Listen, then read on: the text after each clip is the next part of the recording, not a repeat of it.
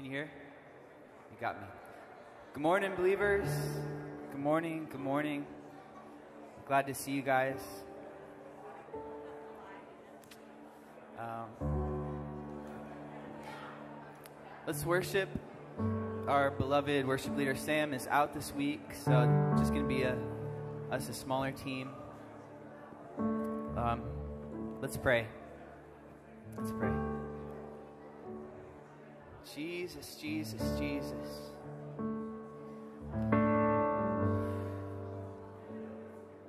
Oh, Father, Son, Holy Spirit, we need you. We are dependent on you, God. We, we've been given life, and we live for you.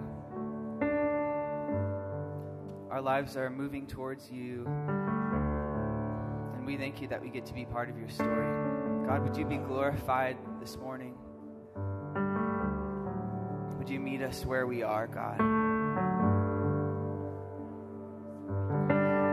We're so dependent on you. So we pray more of you, more of you. Would you increase? May we decrease. We love you, God. We trust you. Would you grow our faith this morning? In Jesus' name.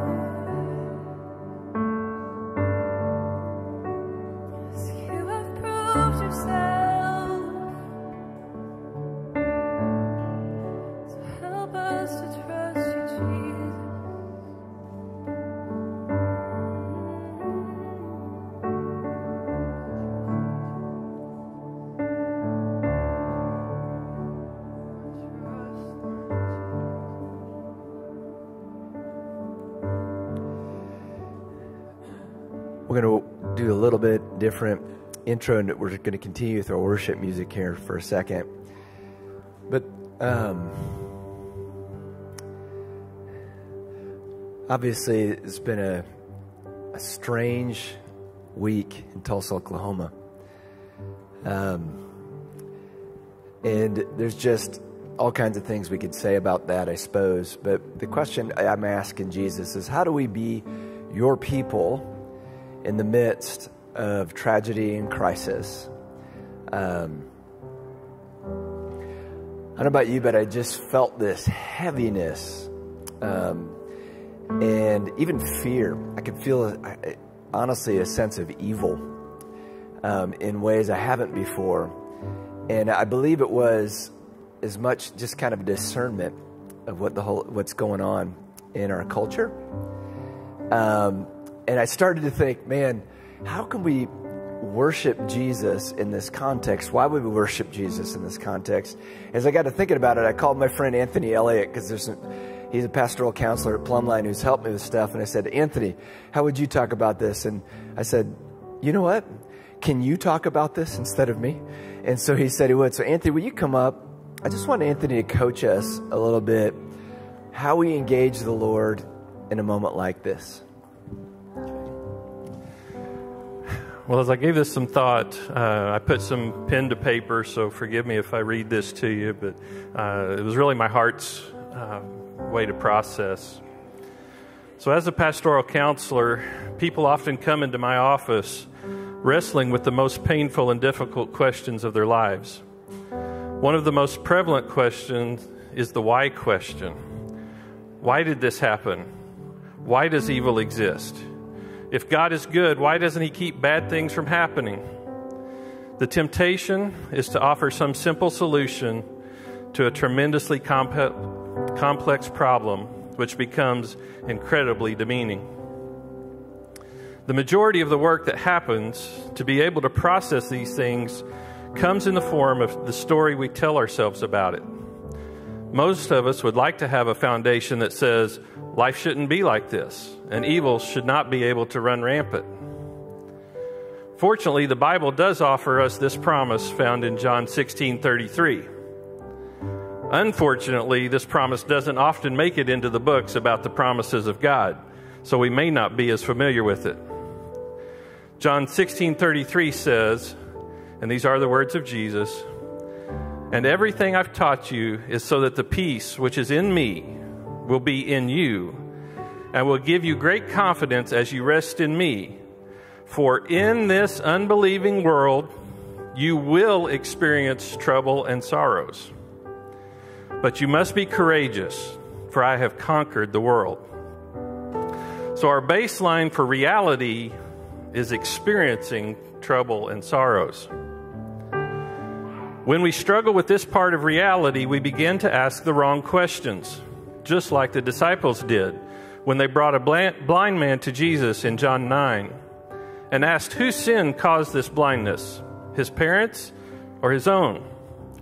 And Jesus responded, Neither. The disciples went to a place that is easy to go to blame. Whose fault is it? We are still doing the same today. Must be the gun manufacturers, must be bad parenting, must be the government, and so on and so on. When in reality, we have lost the ability, or at least the freedom, to embrace sadness, to give ourselves the ability to mourn, to weep with those who weep, to allow the Holy Spirit to actually be the comforter and comfort us.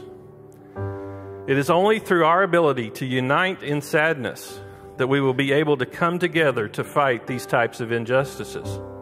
Without it, we are only left with trying to assign blame. We are all going to experience grief and loss in our lifetime. The difference is that we do not grieve as the rest who have no hope. 1 Thessalonians 4:13 tells us. But please notice that it does not say that we won't grieve. The Bible amazingly records two specific instances where Jesus himself wept.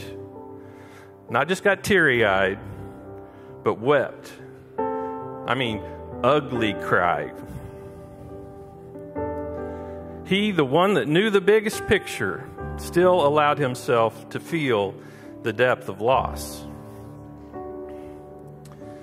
So that leads us to this What is the hope that makes the difference? How do we sing praises in the midst of our pain? It is the knowledge that He wants to be in it with us. At the very heart of glorifying is just being happy to be with somebody. A smile when you walk in the room. Nothing feels more welcoming and connecting.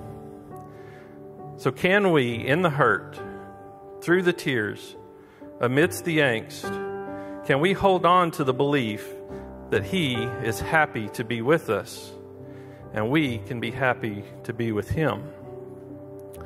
So I want to encourage you, I'm going to invite you during this time of worship, maybe to close your eyes. Maybe imagine your view of, of God the Father in heaven. And your eyes meet His eyes those wonderful, loving, compassionate eyes. And he just smiles, the biggest smile, happy to be with you. And can you imagine Jesus walking in this room and sitting down next to you and just being happy to be with you? And can you imagine a warm embrace from the Holy Spirit who wants to comfort you. And all we can do in response to that, and I say that knowing that this is not easy. In fact, it'll probably be the hardest thing you'll do. As can we take off our masks? Of everything's okay? Can we step out from behind our walls of self preservation and self protection? And can we actually let God love us today? Can we let God meet us in the sorrow and be here with us in it?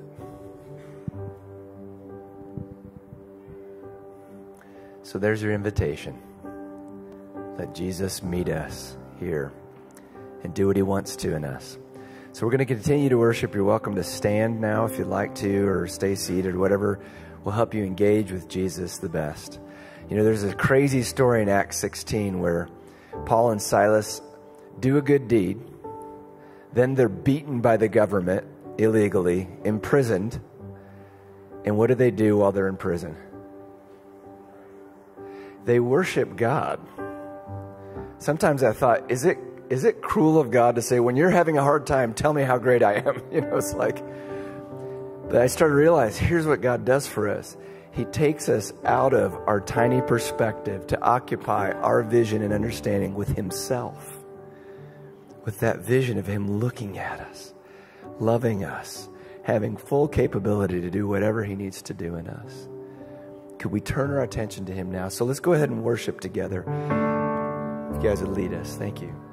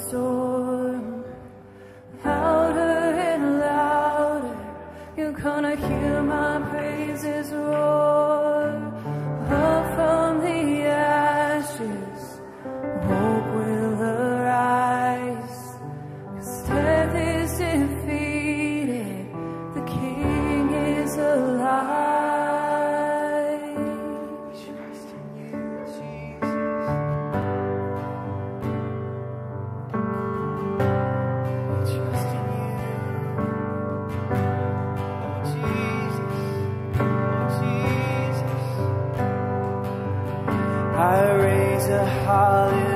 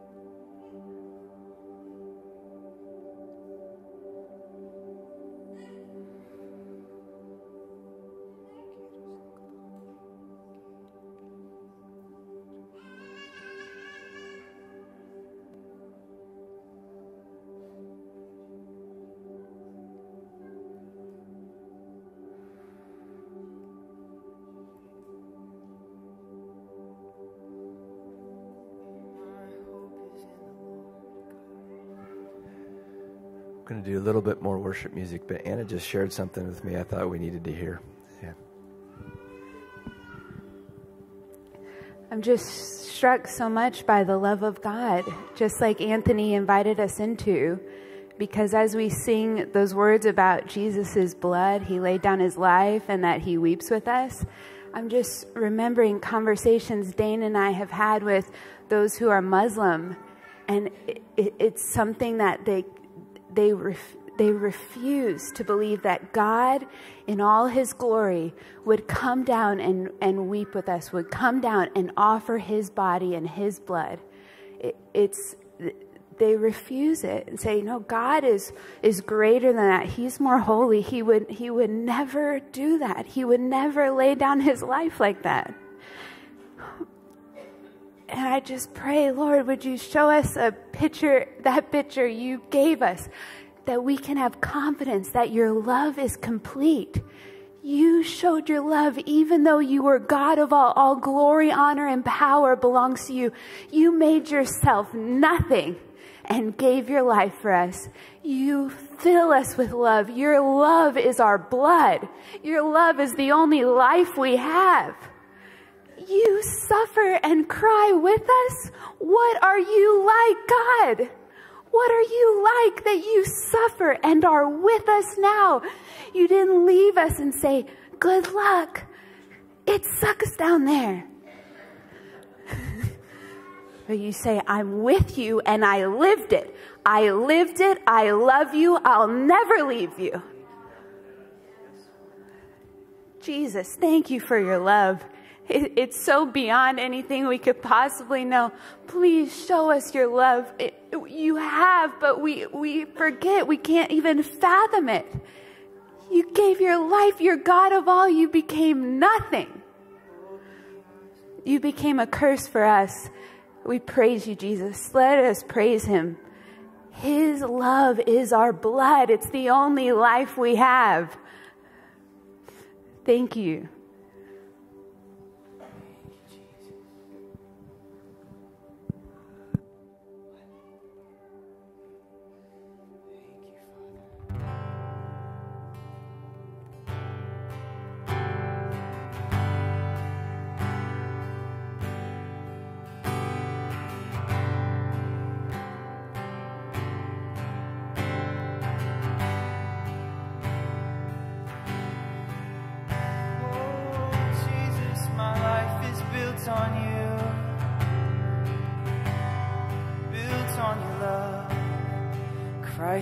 my firm foundation, the rock on which I stand when everything around me is shaking. I've never been more glad that I put my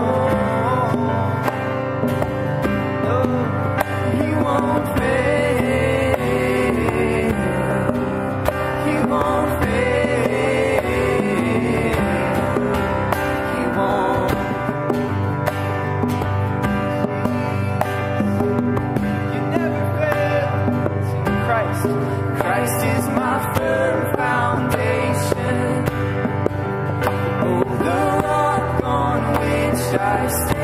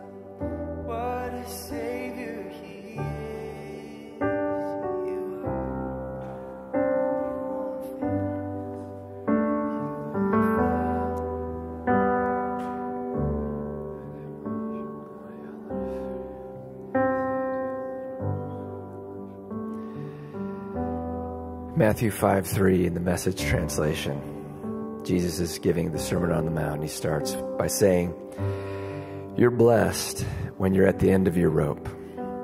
With less of you, there's more of God and His rule.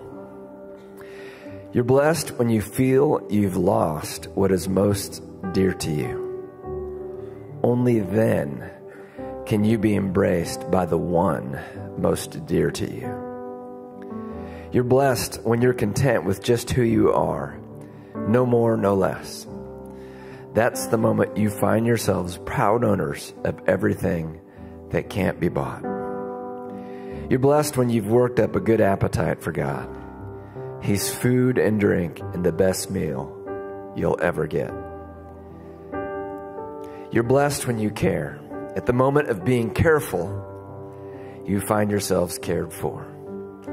You're blessed when you get your inside world, your mind and heart, put right, then you can see God in the outside world.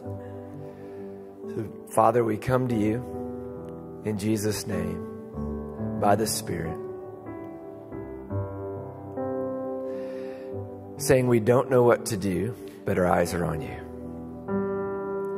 And thank you that, Lord, that you you have said through Paul that Ephesians 5, or excuse me, 2 10, that we've been created in Christ Jesus for good works that you've prepared beforehand.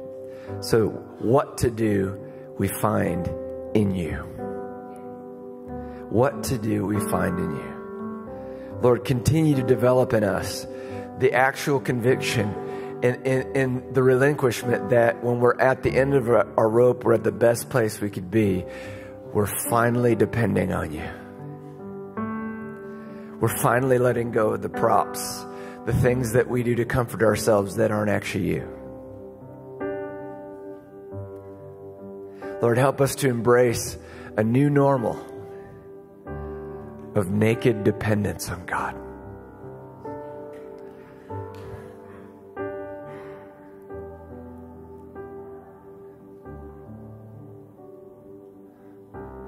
Lord, Instead of looking for the perfect answer, we run to you, trusting that you will show us what to do. Thank you. Thank you. Just before we have a moment of greeting one another, I wanted to invite Chris Hogue to come up. Chris, Chris is a therapist at Laureate, which is one of the part of the St. Francis system. So it was part of the events, and he just had some sim- simple advice on what to do um, here at this moment. All right, yeah. So I'm kind of give you some relation. Uh, my building is like directly behind the Natalie building. Um, so that was a little weird. Uh, Wednesday morning in staff meeting, we were talking about taking precautions on what to do in case of an active shooter event. And somebody said, Well, yeah, but more than likely this is never going to happen. And six hours later, it was happening, which is really weird. Um, but the rest of the week was, especially being in the mental health section of St. Francis, we kind of feel like, like it was weird that it didn't happen up where we work first. So we were all pretty nervous. Um, but in particularly, and these folks get looked over our, our, our, public or patient service representatives or PSRs. They're, they're basically like the front office administrative people that you go in and talk to. The, the doctor's PSR was one of the people who was shot and killed on Wednesday.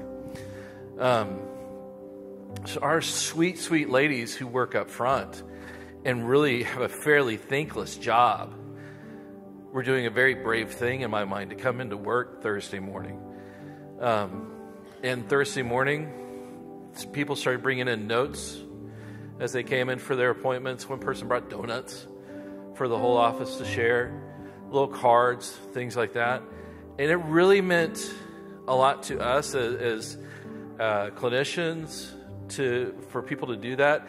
But I think it really meant a lot for Kathy and Amy up front that people were thinking about them they, and they came in and said, We're praying for you. if you have a doctor's appointment, therapy appointment, anything like that, in the next coming weeks, I, I encourage you just take a note that says, "Hey, I'm thinking about you, praying for you. I'm aware of you know what's been going on here in Tulsa." Um, let them know that that like they are cared for. All right. Um, it really is. It's done a, a lot more good than you could ever imagine. I think. So that's all I wanted to share. Thanks, Chris. Isn't that good? Don't you ever notice when you think about what should I do? We usually go to the epic, like I have to change something massive rather than write a card. And writing a card may be the most concrete thing you can do. Speaking of that, let's just take a moment, stand up, greet one another, show some affection, greet somebody you never seen before, and welcome them to Believers Church today.